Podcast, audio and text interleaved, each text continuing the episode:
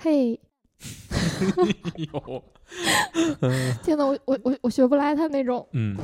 那种那种感觉哈，嗯就我就今天小绿依旧不在，对，还是我和小红。嗯，然后呢，就是听众们纷纷关关上了播客。对没有没有小绿的这个节目，很有嗯可能进入我和小红这种心流交换模式，就是全程说大家听不懂的话。嗯，不过这次我们可以稍微的友好一点，友好一点。嗯，嗯，而且这次聊的这个东西呢，但这次聊的东西其实对大家友好吗？我觉得还挺友好的，嗯是是一个挺好理解的东西。嗯，他是谁的作品呢？金敏，嗯，嗯金敏，嗯金敏是谁？一位漫画家兼动画导演，嗯现在已经去世了。嗯，嗯，以什么见长呢？感觉就是还是以动画电影见长，对，得到了一些奖项，是吧？得到挺多奖，出一部红一部，大概是这种感觉，票房也都挺好，挺好，但是出的不多。非常寡作，但漫画也很寡作，动画也很寡作，动画也很寡作。是一个很 寡作的人。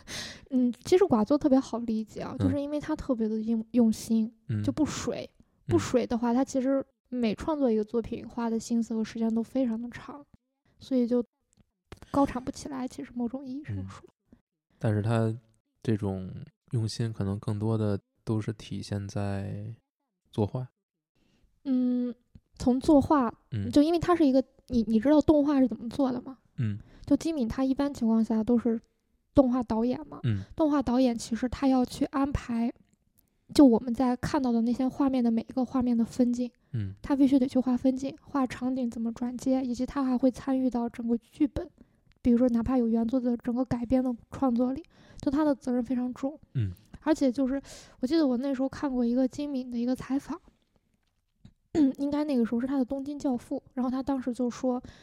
画那个纸板房，就流浪汉的，对 对，就回到流浪汉的那个，嗯 那个流浪汉的那个纸板房子哈，他无法在现实生活中找到一个他理想中的房子，他就只能自己去画去构思，而且是他自己亲自画。这个其实是应该让动画师画的，但因为预算有限，导演亲自上阵，所以你就看肩上的担子非常重，我以为你说他自己造了一个纸板房，就是自己亲自画画出来。自画了。对嗯每一个嗯细节，包括你还他还说，你看啊，他这有一个很用旧了的收音机，上面嗯贴了胶布，嗯是因为你能看出来他是一个爱惜东西的人，就是到这种细节，就哪怕只是一秒钟的一个镜头，他就在里面放很多很多的细节。嗯，这就想起了有一些我非常喜欢的游戏，它的设定就是嗯。非常非常细，嗯。细到你觉得完全 没有必要的细，嗯，根本没有人会注意到的一些哦。细节，它都会画出来。是出于什么目的？就只是因为想要，我觉得这个就是创作者的一种，我觉得创作者一种习惯。嗯。他创作世界的时候，就是这种这种类型的创作者，嗯。他就是会把所有的每每一件物品，它的功用，它的是谁在使用它，物品的身上会体现出使用者、拥有者的一些个性特征。哎，这个我当时想到就是，就是游戏和动画特别像的一点哈，嗯就是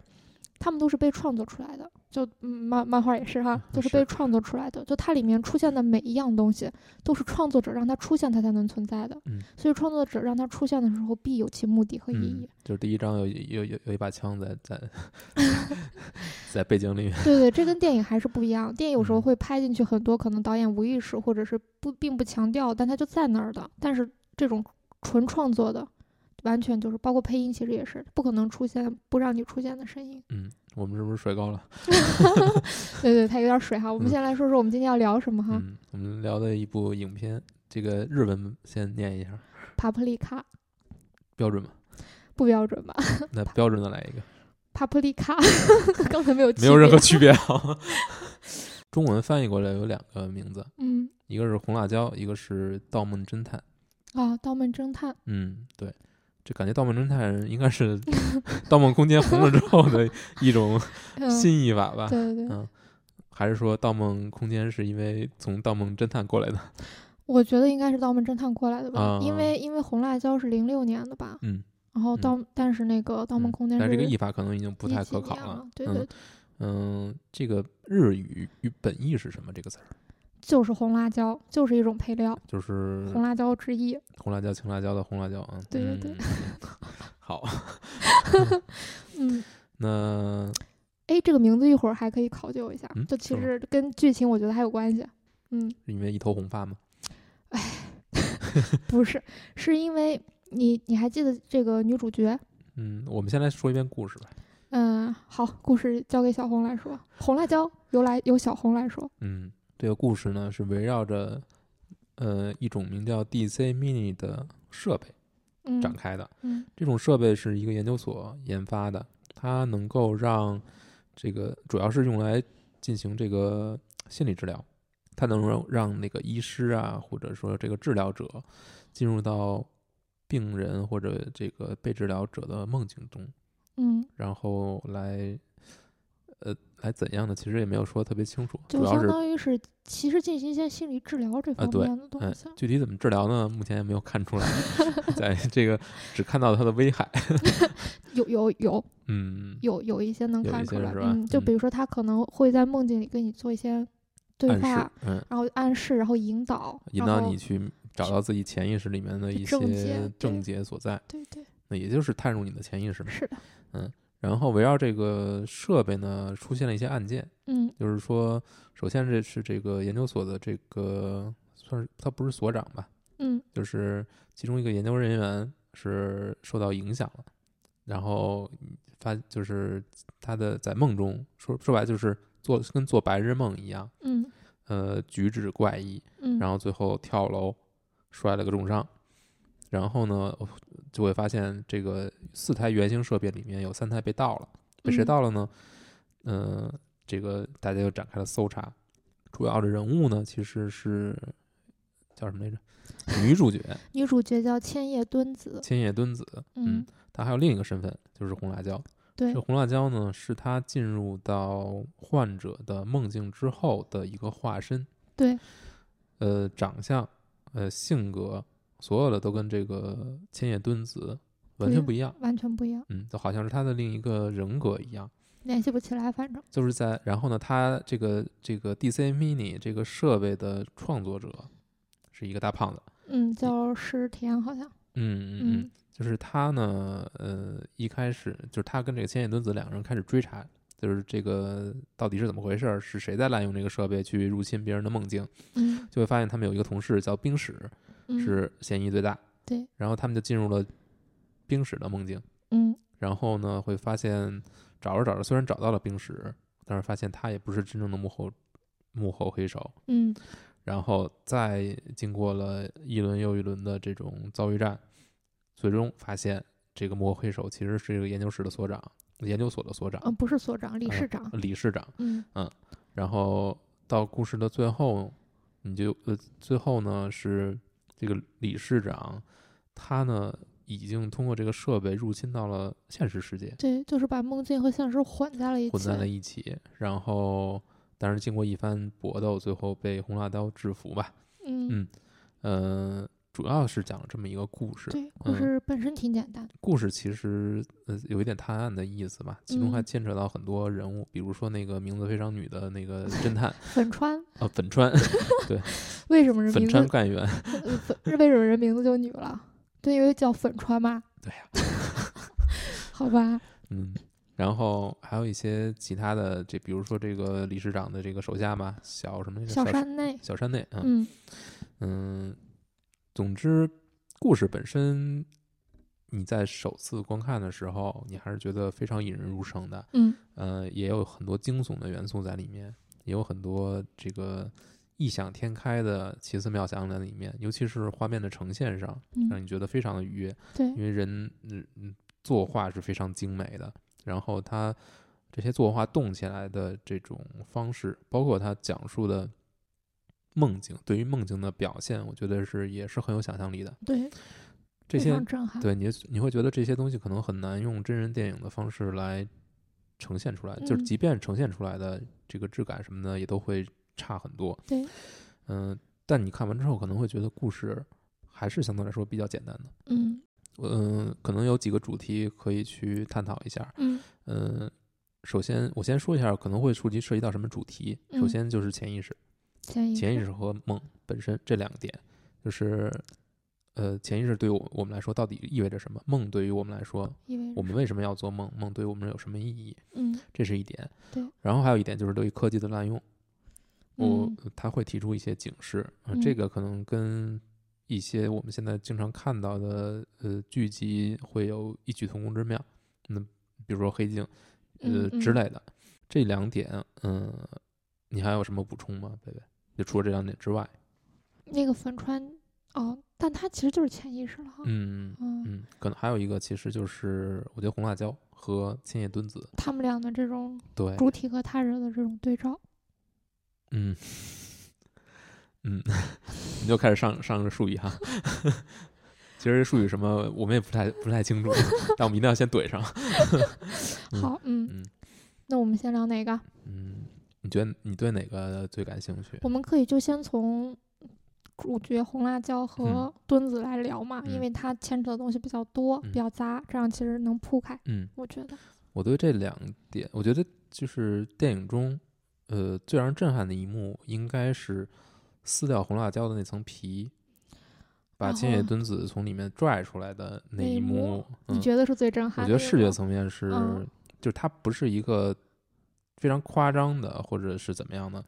一个视觉奇观，并不是，嗯反而是它是那种深入骨髓的，让你觉得非常恐怖，也非常的就是感觉非常奇怪、weird 的那种那种那种感觉。嗯，嗯，但是这一幕其实是有它自己象征意义的，对，象征着什么呢？是说，呃，千叶敦子是红辣椒这个人格的本体，红辣椒只是它的一层层皮皮，外在看起来好像是这样嗯，，但是在动画的后面，嗯，有一段特别有趣的对话，嗯，是什么呢？反问我，就是当时千野敦子和红辣椒，就是就因为理事长他不是滥用这个东西嘛，就导致现实和梦境混在一起的时候，红辣椒和千野敦子同时出现了。嗯然后这个时候呢，千野敦子这个时候想要去救石田，然后这个时候他就让红辣椒意思就是跟他一起，然后他要指挥红辣椒，但是红辣椒就完全就不听他的。千叶敦子说：“你不是我的分身吗？你为什么不听我的话？”然后红辣椒反问他说：“你没有想到过你是我的分身吗？”所以当时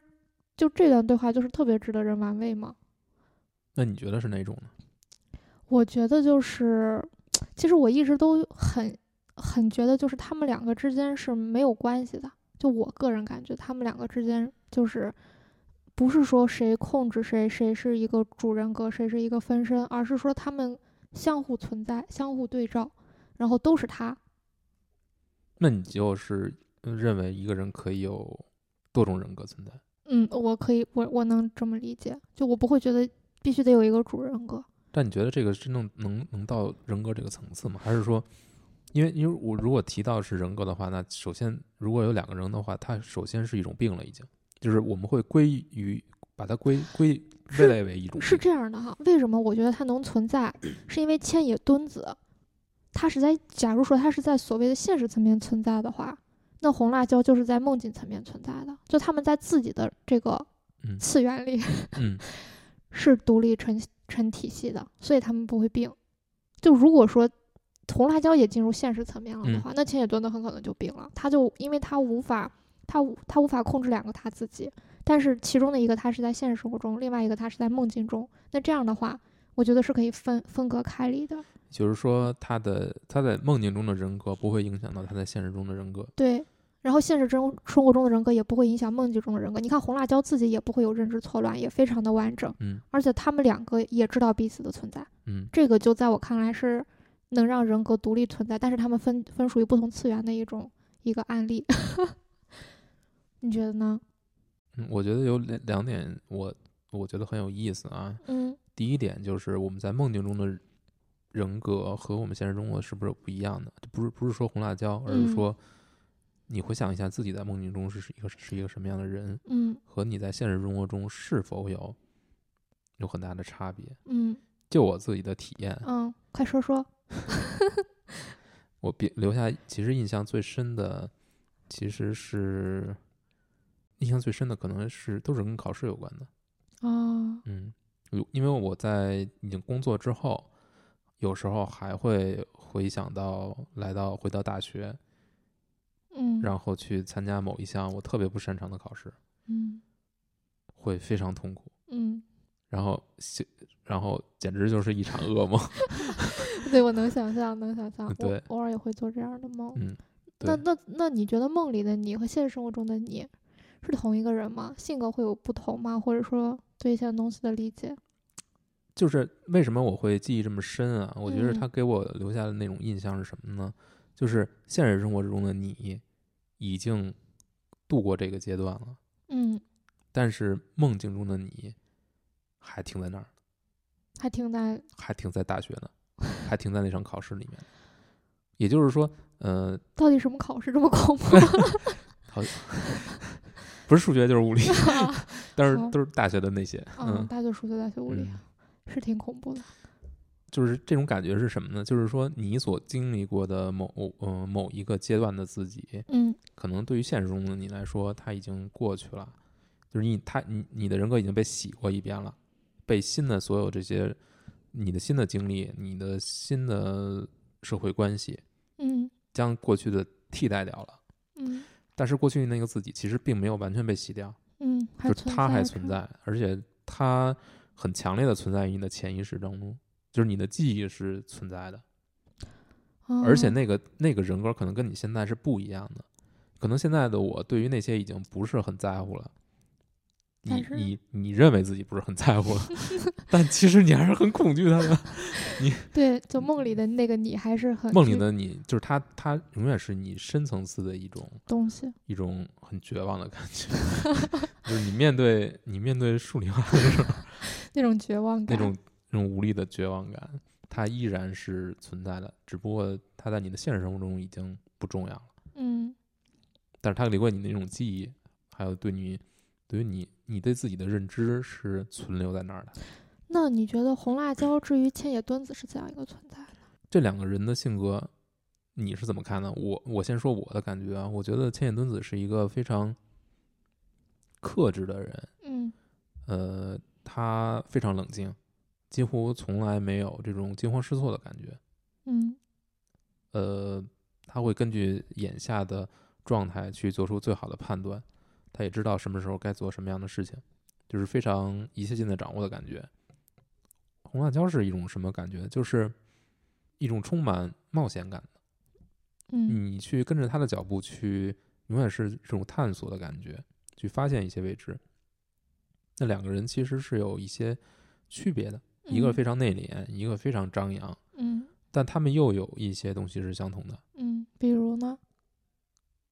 我觉得是那种非常自信的感觉，非常自信的，是两个人一样的。千叶嗯敦子是一个非常自信的人，对，红辣椒也是。嗯这种自信呢，展现方式不一样，但他是这两个人，就是让这两个角色、两个形象能够维持在一起的一个非常关键的东西。嗯。嗯，但是他们有很多不同。那你觉得千野敦子的自信是来自于哪里？红辣椒的自信又来自于哪里？我觉得红辣椒的自信可能是一种更原生的，更就是那种天然的、天然就存在的好奇心。嗯而且是认为自己一切无所不能的这种属于梦境的状态。我觉得在在梦中，人会夸大自己的，可能会夸大自己的能力，嗯或者说夸大自己。哎，虽然我还是考不过吧，嗯但是在梦境中，你你的认知会可能会更敏锐。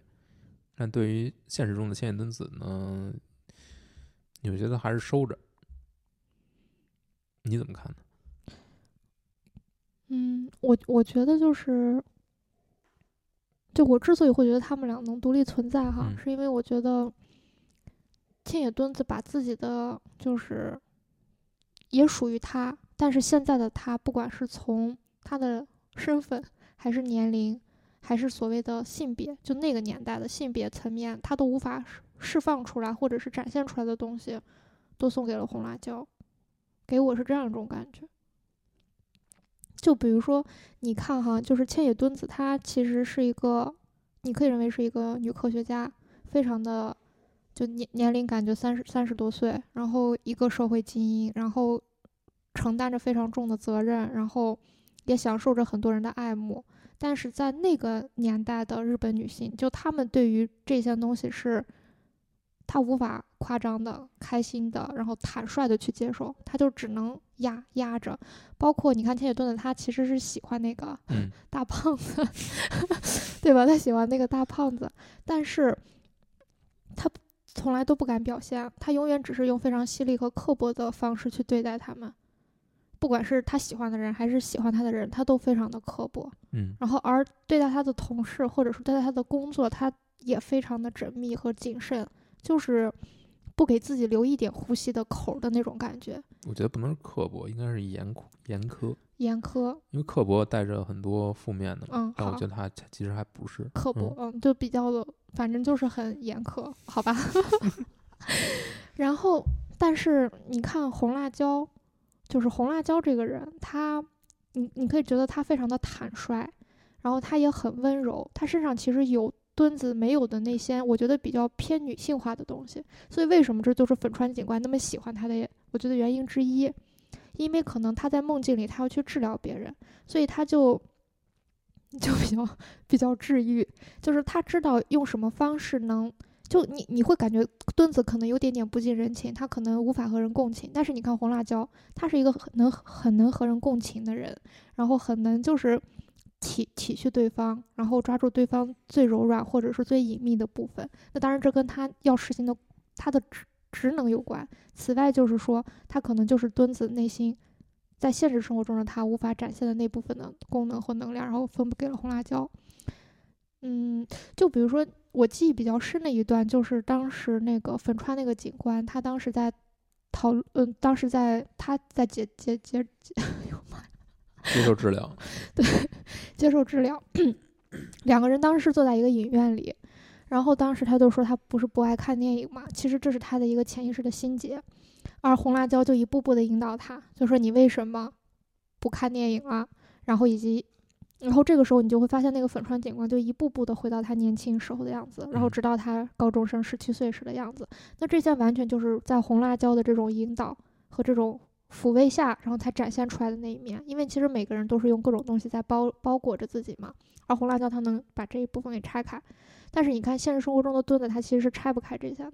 你看他是喜欢石田，就那个大胖子，但是你看他在表达对石田的感情的时候，他是这种愤怒式的表达，你就只知道沉浸在你自己的世界里，嗯你根本就不考虑你的责任，嗯你什么幼稚、愚蠢什么的，然后把人做东西给摔地上。你看他就完全不，但他其实你可以认为。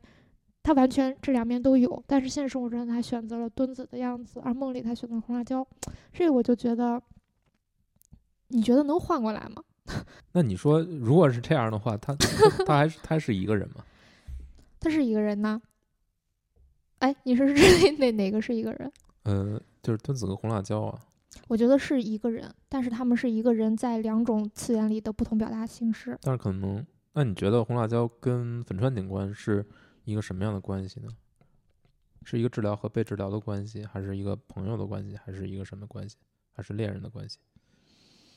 哎，恋人的关系 我没有考虑过，我觉得哦好像是没有。嗯，肯定是治疗与被治疗的关系，然后以及有一点朋友的意味儿。嗯但是你能感受到粉川警官是喜欢的红辣椒的，对就是他他，因为他从红辣椒那里得到了非常多的能量，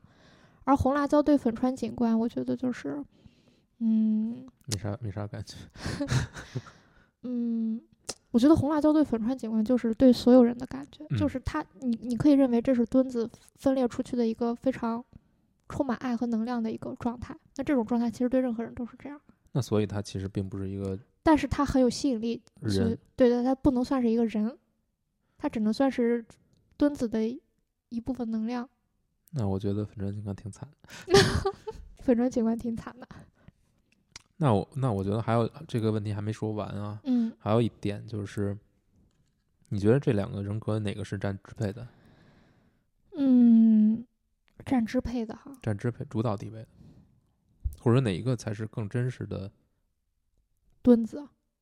的这个人？更我我觉得是红辣椒你觉得是红辣椒？啊，我觉得是红辣椒，你觉得呢？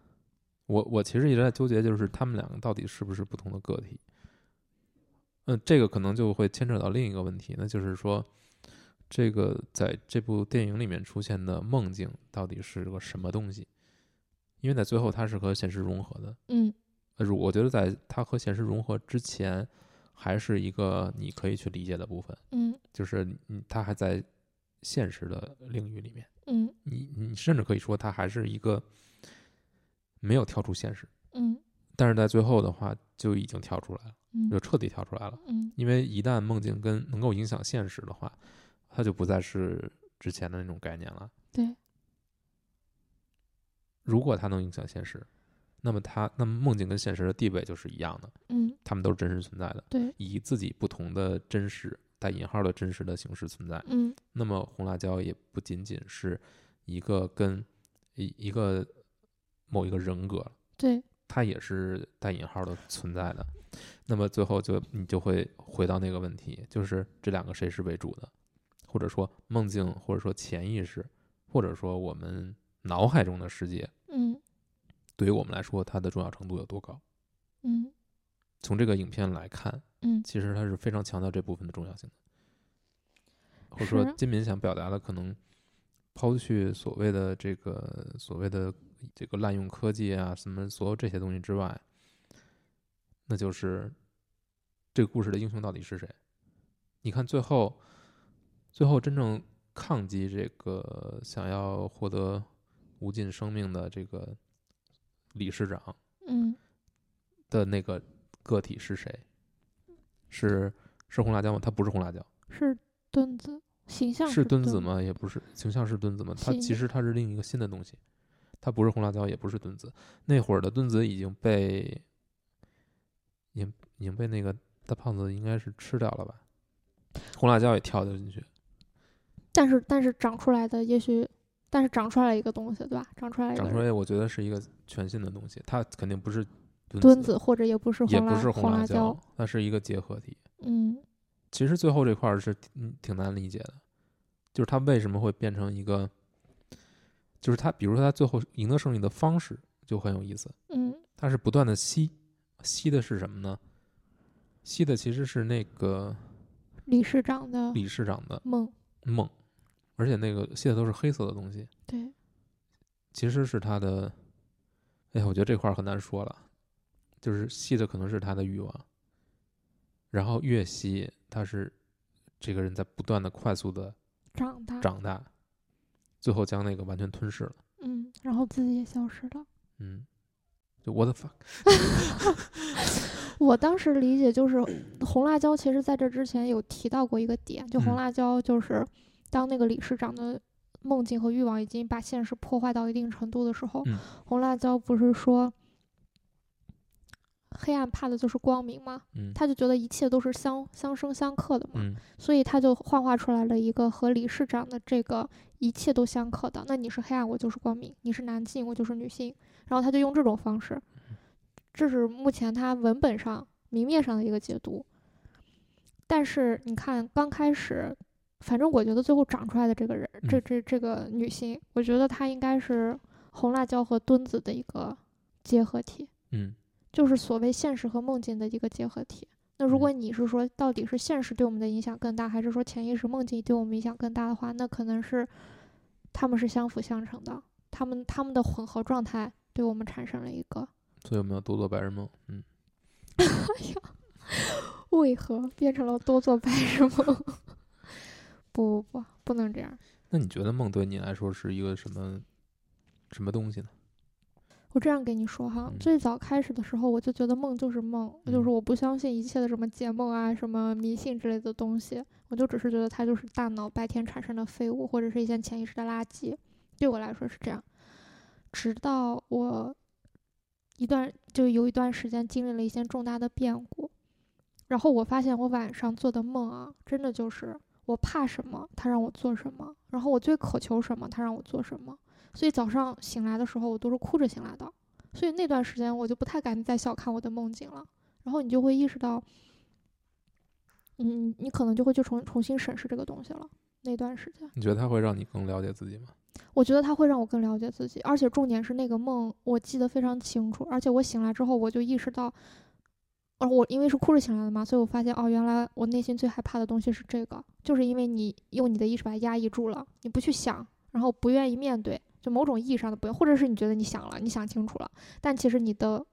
你的那场梦告诉你就是这个东西，哪怕你不愿意承认。那美梦是什么呢？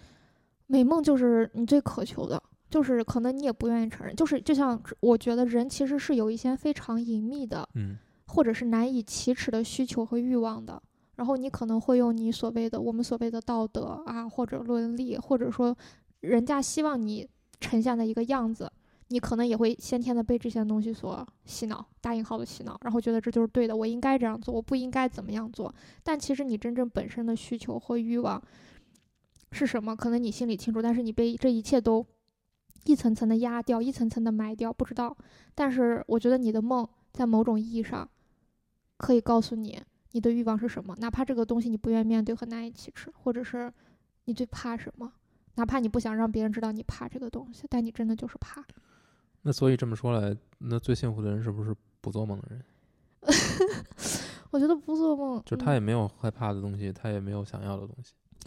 那这还能叫人吗？就最幸福的人。嗯，最幸福的人。哎，对，关于幸福这个词儿，我们跑个题。你觉得，就我其实一直好多人，大家就会说，就会理所应当的用幸福这个词儿嘛？比如说，哎，我祝你幸福呀，或者是人到达一个什么状态就是幸福的了呀，或者是调查所谓的幸福感。你觉得幸福到底是什么？我其实一直都很质疑这个词它的内在含义或者是它的价值。我觉得，可能大多数情况下，我们使用这个词都是一种很泛泛的，呃，嗯，但是起码它还是我们认为的理想状态。啊，我们认为会，我们认为的我们想追求的状态是幸幸福，大多数人去追求的东西嗯，是幸福，能够实现这些，应该就会幸福。那可能也不一定，嗯我，不知道啊，因为因为我觉得幸福对每个人都不一样。就而且是就比如说，你说，呃，我希望去做成一个事情，我要追求我的理想，为此而奋斗，然后你就去追求了，然后你发现你就是在追求过程当中，你也觉得很充实，你就觉得很，呃，你每天都很很忙碌，嗯但你有时候你也会想，这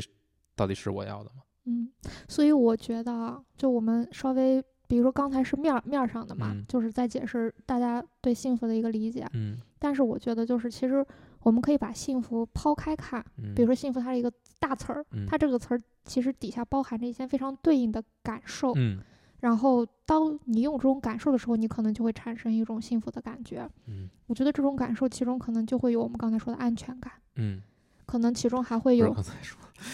哦对，错了，嗯。就我们有我们说的安全感，嗯。可能还有一种满足感，嗯，可能其中还有一些温暖的感觉，成就感，然后以及一种希望，就是一种希望感，就是一种满怀希望的一种状态，就就是一种综合的这几种正面的一种情绪积累起来一种状态是幸福。嗯当其中有任何一种感觉不满足，可能刚才我们说的也不够全，有任何一个感感情不满足的话，其实这种幸福就是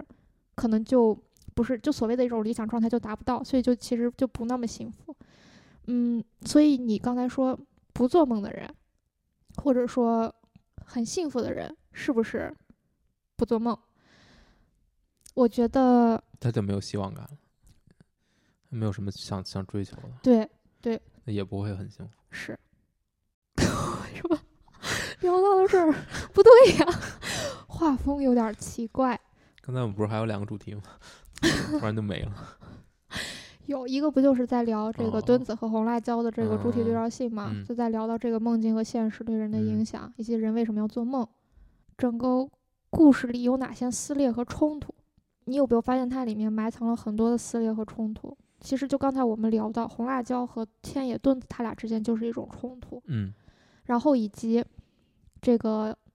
千叶他自己嗯对于这个石田的感情，其实也是一种冲突。嗯就不愿意接受。而这个粉川对于自己的认知，比如对于自己的职业，或者是对于朋友的感情，也是一种撕裂和冲突。还有就是这个小山内，嗯小山内他他对于这个千叶的感情，然后以及对于自我的这种价值认可，他也是还有包括这个那个叫啥来着，就是那个理事长，就最终暗黑化的理事长。你看他，他为什么最终暗黑化了？你看他在追求些什么？他其实在追求的就是永生，就是就是一种他不想老去，嗯然后他就想要健康的或者是长久的，然后拥有权利的这种，就是嗯一种所谓最核心欲望的一个。但是他实际的他在老去，嗯然后不能行走，然后已经渐渐的失势，所以就是我感觉他其实每一个人身上都是包含着各种撕裂和冲突的嘛。我觉得问题就是你怎么能把这些撕裂和冲突串到一起？嗯，就是他们有什么共通的东西？这样的话，你才能，我觉得更好的理解这个作品吧。嗯，是。其实我们虽然说这个故事本身很简单哈，嗯但它其实真的就是一些最，之所以我们觉得它简单，很可能就是因为我们会觉得反派当反派的理由很简单，嗯。正派当正派的理由很简单，嗯。然后或者是事情的出发点丢了东西去找这些点都很简单，嗯。但是也许就是因为最简单，它才能反映出来一些最核心或最本质的东西。因为其实我们在现实生活中，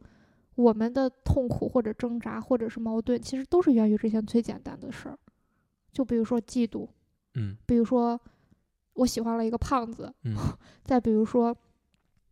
我有另外一个更，就比如说我不想压抑的那一面，但我在现实生活中我表达不出来。然后再比如说，我有我放弃了我曾经的理想，然后我的内心是有愧疚于，或者是我对我现在的工作也产生了迷茫。这其实真的就是每一个最普通、最普通的生活，生活在这个世界上的每一个普通人所面临的一些东西。所以，嗯嗯，我觉得这个也是金敏作品的一个特别重要的特征。嗯可能说特征不太好吧，就是它一以贯之的东西，有没嗯。有可能是这样？因为我我其实看金敏的作品只看过《东京教父》和《红辣椒》这两部，嗯。呃，《千年女优》还有《未麻的不误》我还没有看，嗯。但是这两部作品就给我一个比较统一的观点，就是感受啊，就是他讲的事情并，你看《红辣椒》这么出奇，这么视觉层面有这么多奇观，嗯，但是他要讲的东西还是挺简单的。对，东京教父也是，讲的就是我觉得就是亲情，嗯他没有试图去讲多么复杂、多么深刻的东西，但是他用非常好的形式去把它放在了一起。嗯为麻不污嗯和千年女优也嗯是，嗯就为麻不污就是一个，就他也是用一个很嗯很很奇妙的东西去讲嘛，嗯但他其实讲的也是一个很简单的事儿，就是一个女孩儿想要成名以及成名之后面对的各种困境，而千年女优就是讲一个女性对于自己的心爱之人的一个整个的追逐的过程。那你看这个这种类型的作品，你会觉得有不满吗？就是不满足的感觉吗？看完之后，嗯，看完之后会有一点觉得不满足，就会觉得他为什么要讲这么简单的东西？好像就好像为什么他要讲一个好像所有人都知道，你已经把它想明白、嚼烂了的一个事儿？对，嗯，所以我就说，是导演真的就只是选了一个如此浅的文本，还是说他确实是在把一个如此浅的文本，希望用一种更好的方式让你再去重新思思考它呢？我现在其实，在思考的，就是反思的一个东西，就是我是不是把它看清了？我当时也有这种感觉。嗯，但是你仔细去，非要去往里挖的话，你又会发现，它没有特别特别特别拐着弯儿的那种东西在里面。都特别直，对，这是不是就就是金敏的一个特征呢？嗯就是他并不试图去制造多么离奇或者逻辑层面的这种这种思维训练吧，嗯，或者说理念层面的，或者是概念层面的这些东西，但嗯是他会将更多的精力放在画面上，呈现上。对，我觉得是。嗯，从这个点上说是这样，就是你那你觉得他获得现在自己他现在这个地位，嗯更多的是也是源自于他的使用技法？嗯，我这样我这样说，可能你就能大概明白哈。我觉得就是越简单的东西，其实是越难讲好的，嗯，讲不好就就烂俗了，没有人会愿意看，那对呀、是吧？但是金敏他就是用就是讲这么简单的东西，但是他讲的非常的棒。那你觉得是他怎么能够让你觉得对，包括《东京教父》也是，我特别喜欢这个动画，我也嗯。看了不止一遍，嗯。我也非常喜就是，但是我我确实不知道怎么说它好，嗯。对，因为它太普通了，就是讲讲的故事，没有什么复杂的，从故事嗯层面就是一个很普通的故事，嗯，但你不会觉得它烂俗，对，我觉得还是很打动你。嗯这你你比较一下，比如说，你你看《千与千寻》，嗯就是它就会很离奇，对，它就会很符号化，然后每个人的解读都不一样。嗯但《东京教父》就不会，嗯他讲的东西你就是知道他在讲什么，而且也传递的很好，但是你不会觉得他俗。嗯那怎么讲一个所有人都知道的东西，所有人都知道的道理，但是又不让你感到俗呢？嗯，就是金敏这样，但是如何做到呢？他是如何做到的？对，这个还真的值得想一想。我记得就是我当时在看那个，就是金敏之前不是出了一本儿就书嘛，嗯就是那个《我的造梦之路》。嗯，你会发现金敏的故事里多数都会提到梦，嗯嗯，就很多故事，就为嘛不屋其实也是这样，人人人格上分裂的，就梦境和现实混搭的这种，千年女优也是，然后，嗯，包括红辣椒更是这样，但是东京教父是不是？忘了，好像不是，东京教父好像是唯一一个一直在现实很现实。在现实层面中奔走的一个状态。还还有包括二零一二年要上映的那个《造梦机器》，嗯只不过吉米已经去世了嘛。但是这部作品它也是以梦境为一个元素，所以我就在想，就是，嗯，就如果说一定要往窄里说哈，我觉得是不是因为金敏这个人他本身就是他作为一个创作者本身，他对于作品是很严肃的，就哪怕是对于一个，比如说这种我们看来非常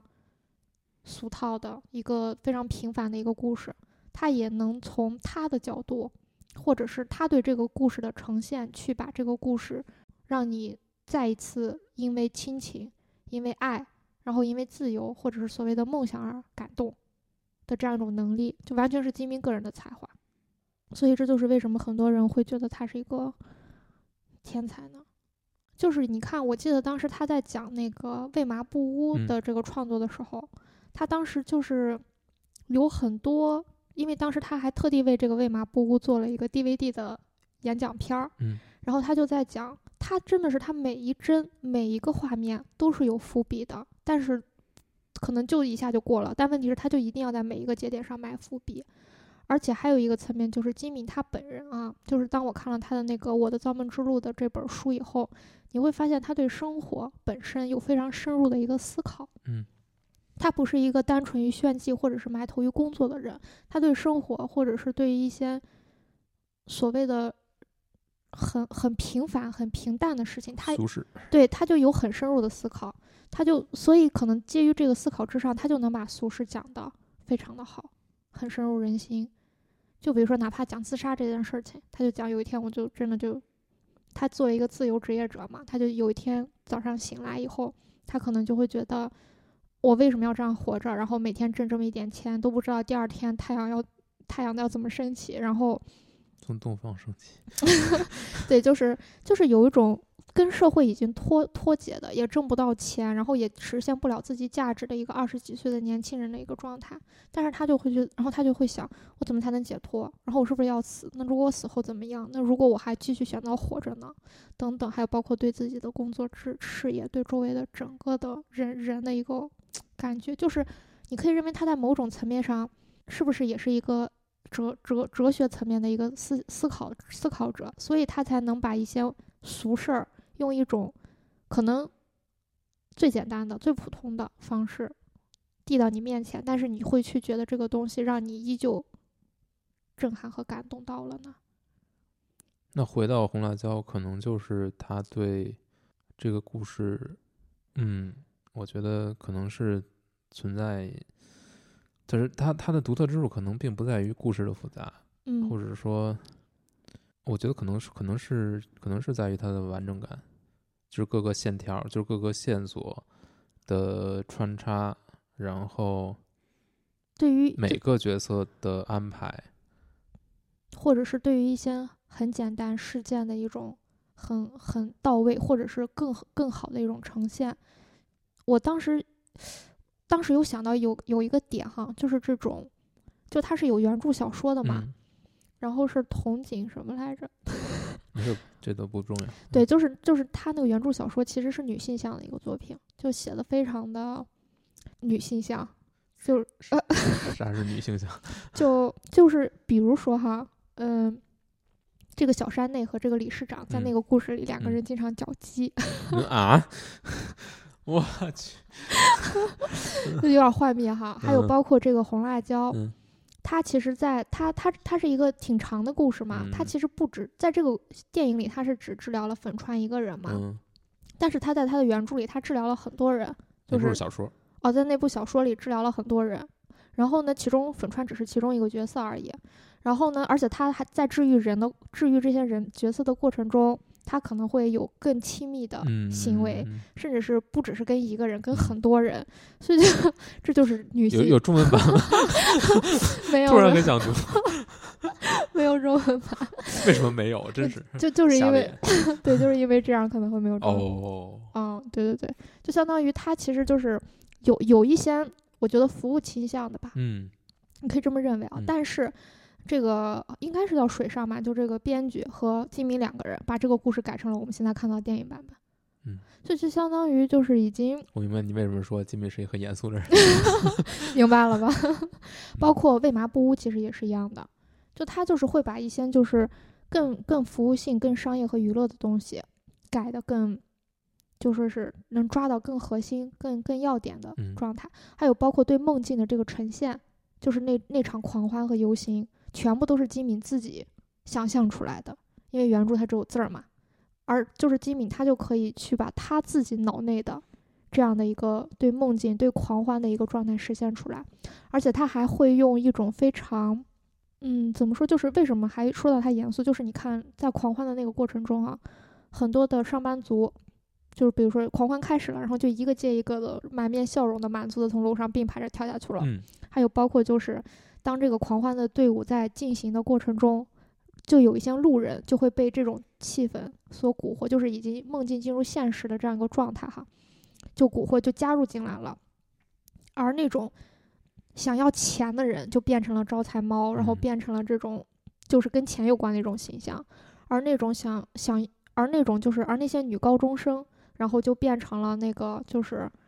好像也也就是一种对自我的物化嘛，然后把嗯裙子一掀，然后那些男的就像手机一样就倒拍他们裙子底下的样嗯子，就是他用这种方式去展现当时日本社会的一个状况。就金敏他把那个原作，包括他自己的想象，还有以及他对社会上的一些更深层次的解读融合在了一起，而且是一种自然而然的融合，不刻意，不会强调说，哎，你看我做的挺好，他也不这样。还有一幕就是那些人就爬那个宝座嘛，就是说。嗯，我要我要上这个宝座，我是上我是上帝的精选的王什么的。然后另外一个人说我没有选你啊，就是用，对吧？就是就是去表达这种东西。你可以说他去展现人性的恶或者是贪婪也好，但是这种解读就是最最最最常通的一种嘛。但是你看他就会愿意用这种方式，就是就是就相当于你饿了给你一个馒头，你就觉得它是甜的，特就特别简单的一种状态。呃，还有一个就是让我挺挺印象很深刻，也被很多人提到的，就是这个还是这个千千千叶敦子嘛，他不是很喜欢石田吗？然后你看第一幕就是石田卡在那个电梯里，然后千叶敦子的哇拽出来，然后拽出来，然后其实有有些有些人的解读很可能就是说，这个石田他其实困在了他自己的世界里嘛。其实你可以认为他的是在食欲上，或者是在一些东西上是有短板的，但他哪怕是个天才，他也有他自己的困境。但是千叶敦子把他瞪了出来。千叶敦子说：“就算人不看外表，但是也有一个限度吧。”而在这个故事的后半部分，就跟前半部分不是有个照应嘛？就是梦境中的那个石田是一个大大巨型机器人，然后而变大版的千叶就相当于一个半透明的状态，也把他从那里瞪出来，然后扶着他的背，就相当于前半部分他只展展现把它瞪出来了，但是其实并没有并没有讲的就是可能是把它瞪出来之后，千叶靠着他的背，嗯你就能感受到就是。金敏就是用这种，我觉得就是最简单的一种表达。就比如说我，我喜欢你，我就站在你面前说我喜欢你；然后我关心你，我就我就我就表现出来我关心你；然后我瞧不起你，我就鄙视你。就是用一种最直接的、不绕不弯弯绕的方式去讲故事。嗯、对，这点可能是特别难。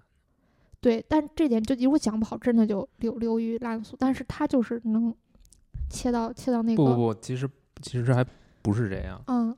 我前一阵儿在做一本书，里面就谈到了，就是这个作者去谈，嗯呃他喜欢的一个小时候喜欢的一个游戏的里面的情节的时候，他就是说自己是为什么，就是自己为什么写不出那样的特别真挚的东西，嗯。就是因为他自己是一个，他他写出的东西都是讽刺，都是哦。挖苦，都是这种呃所谓的愤世嫉俗。嗯。但这种东西其实反而是更，就是更容易的。嗯。但是如果你想要特别真诚的写出一些东西来，嗯。其实是特别难的，就是因为你想愤世嫉俗其实很简单，你你去否定，你去批判，嗯你去嘲讽呃就可以了。嗯你只要心里有愤怒，你就可以做到。嗯但如果你要真的想写出一些特别纯粹的东西、特别动人的东西，反而是要求你本身就要，达到那个状态。你要有这种，你要非常，你要很天真，就是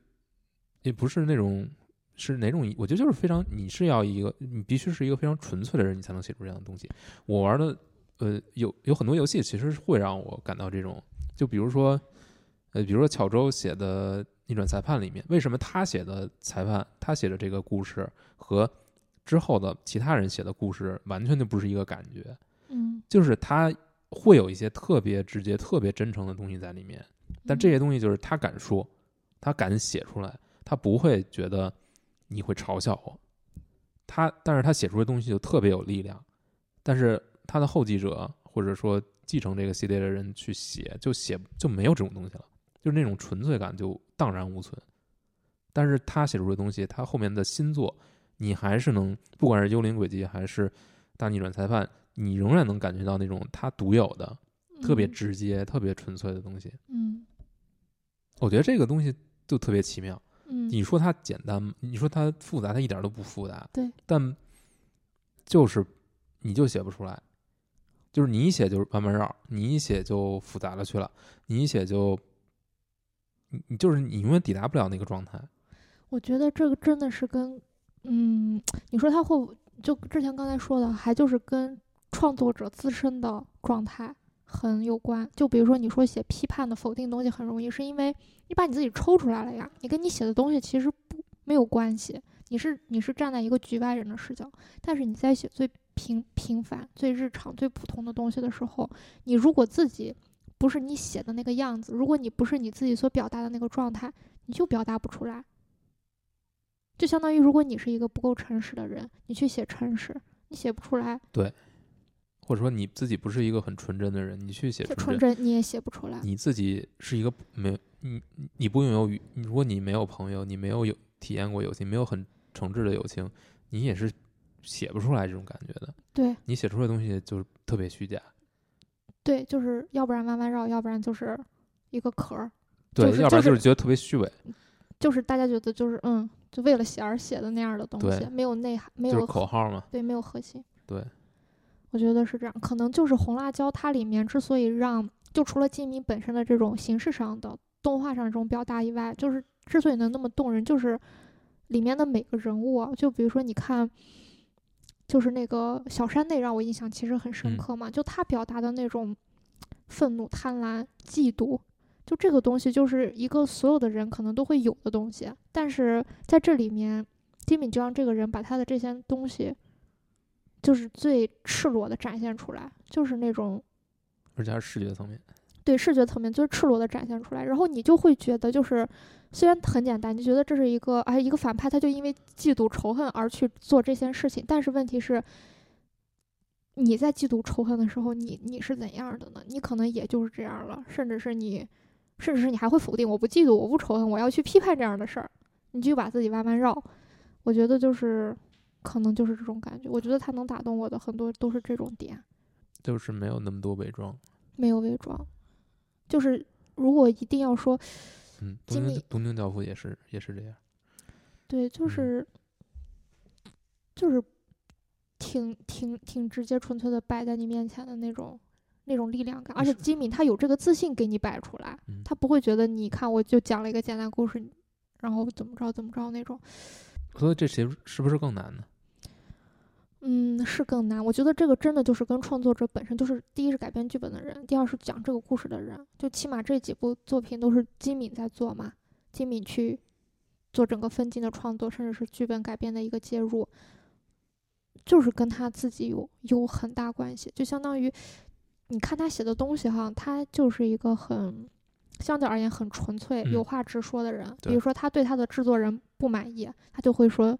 他就会用什么老鼠、蟑螂去形容他们，说我到时候有一天我拖鞋带子断了，我要用它当武器打他们之类的，就写这种话哈。还有包括什么，我看我记得那个嗯后记里面也写过嘛，嗯，就是一个是一个非常直接的人，嗯，对，就自己去去了什么地方也都交代的很直接。对对对，对于自己有什么样的欲望、什么样的需求，然后甚至是就他不会说我是一个创作者，然后我要给自己披上一件神圣的、伟大的外衣、神秘的外衣，嗯，而是说我就展现出来我而且对自己作品的不足也是实话实说。对我都我我就是我就我就痛苦了，然后我就是没努力，或者嗯我就认真了，但只能做成这样，然后我就对你不友好，就是特别的坦率，特别嗯坦率，还有动不动就是，但是你看他写东西有一点还是有技巧的，他也嗯不是傻傻愣傻愣的这样，非嗯常非常的有技巧。比如说他在传达了一个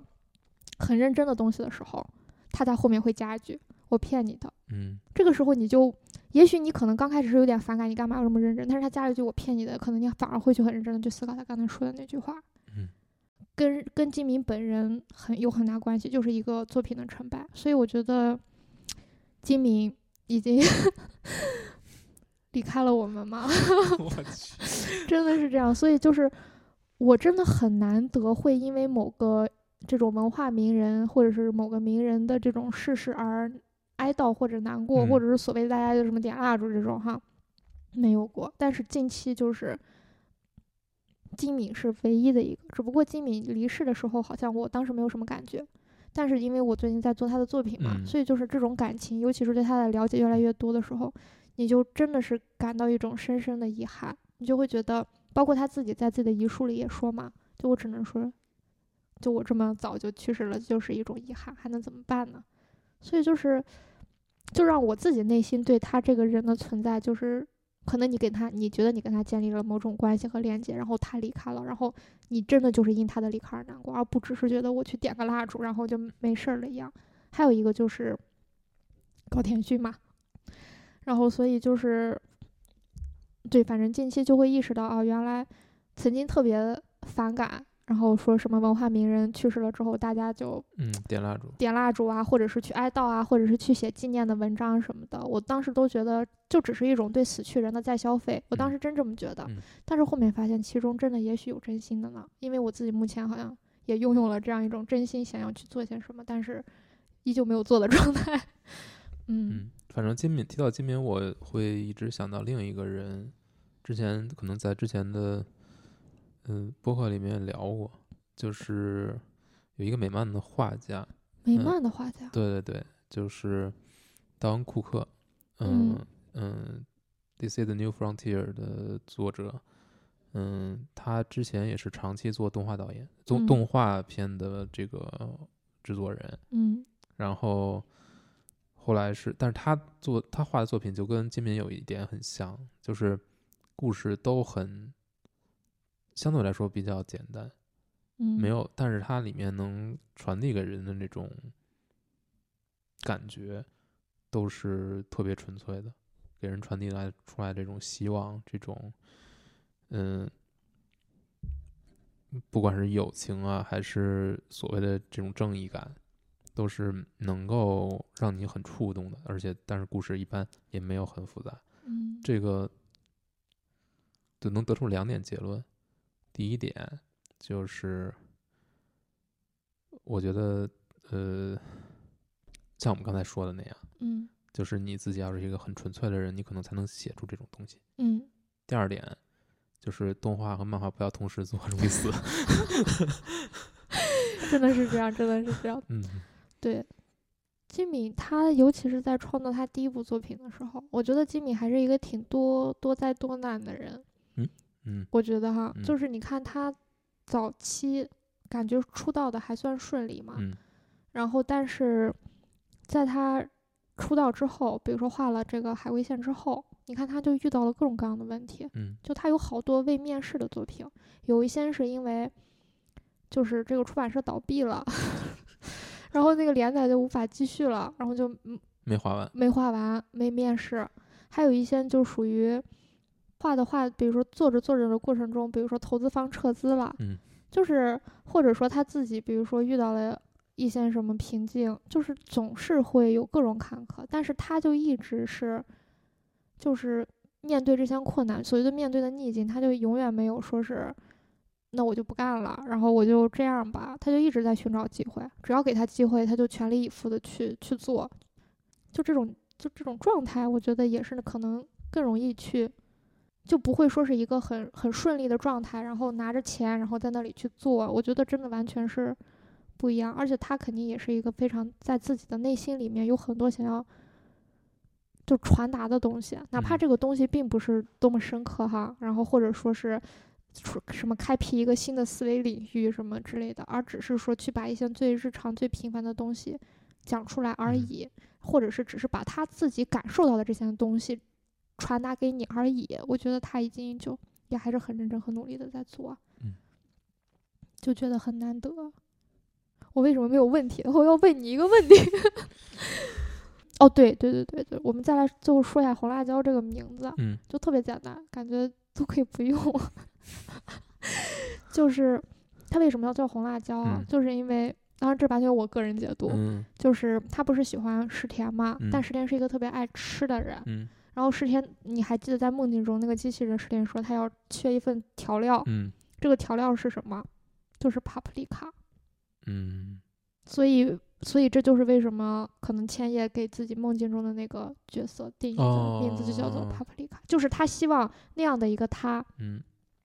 是可以成为石田所需要的。他觉得得现在这个自己可能石田不需要，嗯。我觉得是这样，就是一种很很潜意识的一个点，就是金敏很喜欢爱买这种小点点，嗯。就是包括那个。贝麻布屋里面第一集开幕就是什么什么假面超人战队和一个邪恶大盗这种，就感觉嗯。就是一好像是一个儿童片，但嗯。金敏就说这个大盗的名字叫什么什么，它嗯。有什么什么含义，嗯。然后那三个人，然后穿不同颜色的衣服，每个颜色有什么含义，真的就不到一不到几十秒的镜头，金敏就在里面买了这么多东西，他可能就是一个他的乐趣吧，创作者的乐趣，也许是。所以这么寡作，对，就是 每一个点，功夫都用在没用的地儿，对对是这样的，是吗？是个头。嗯，哎，对我其实想要说一个，哎，它这个跟故事也没关系，就责任方面的事儿。就你看它其中有一个还挺重要的一个点，就是说很多的不幸就是因为，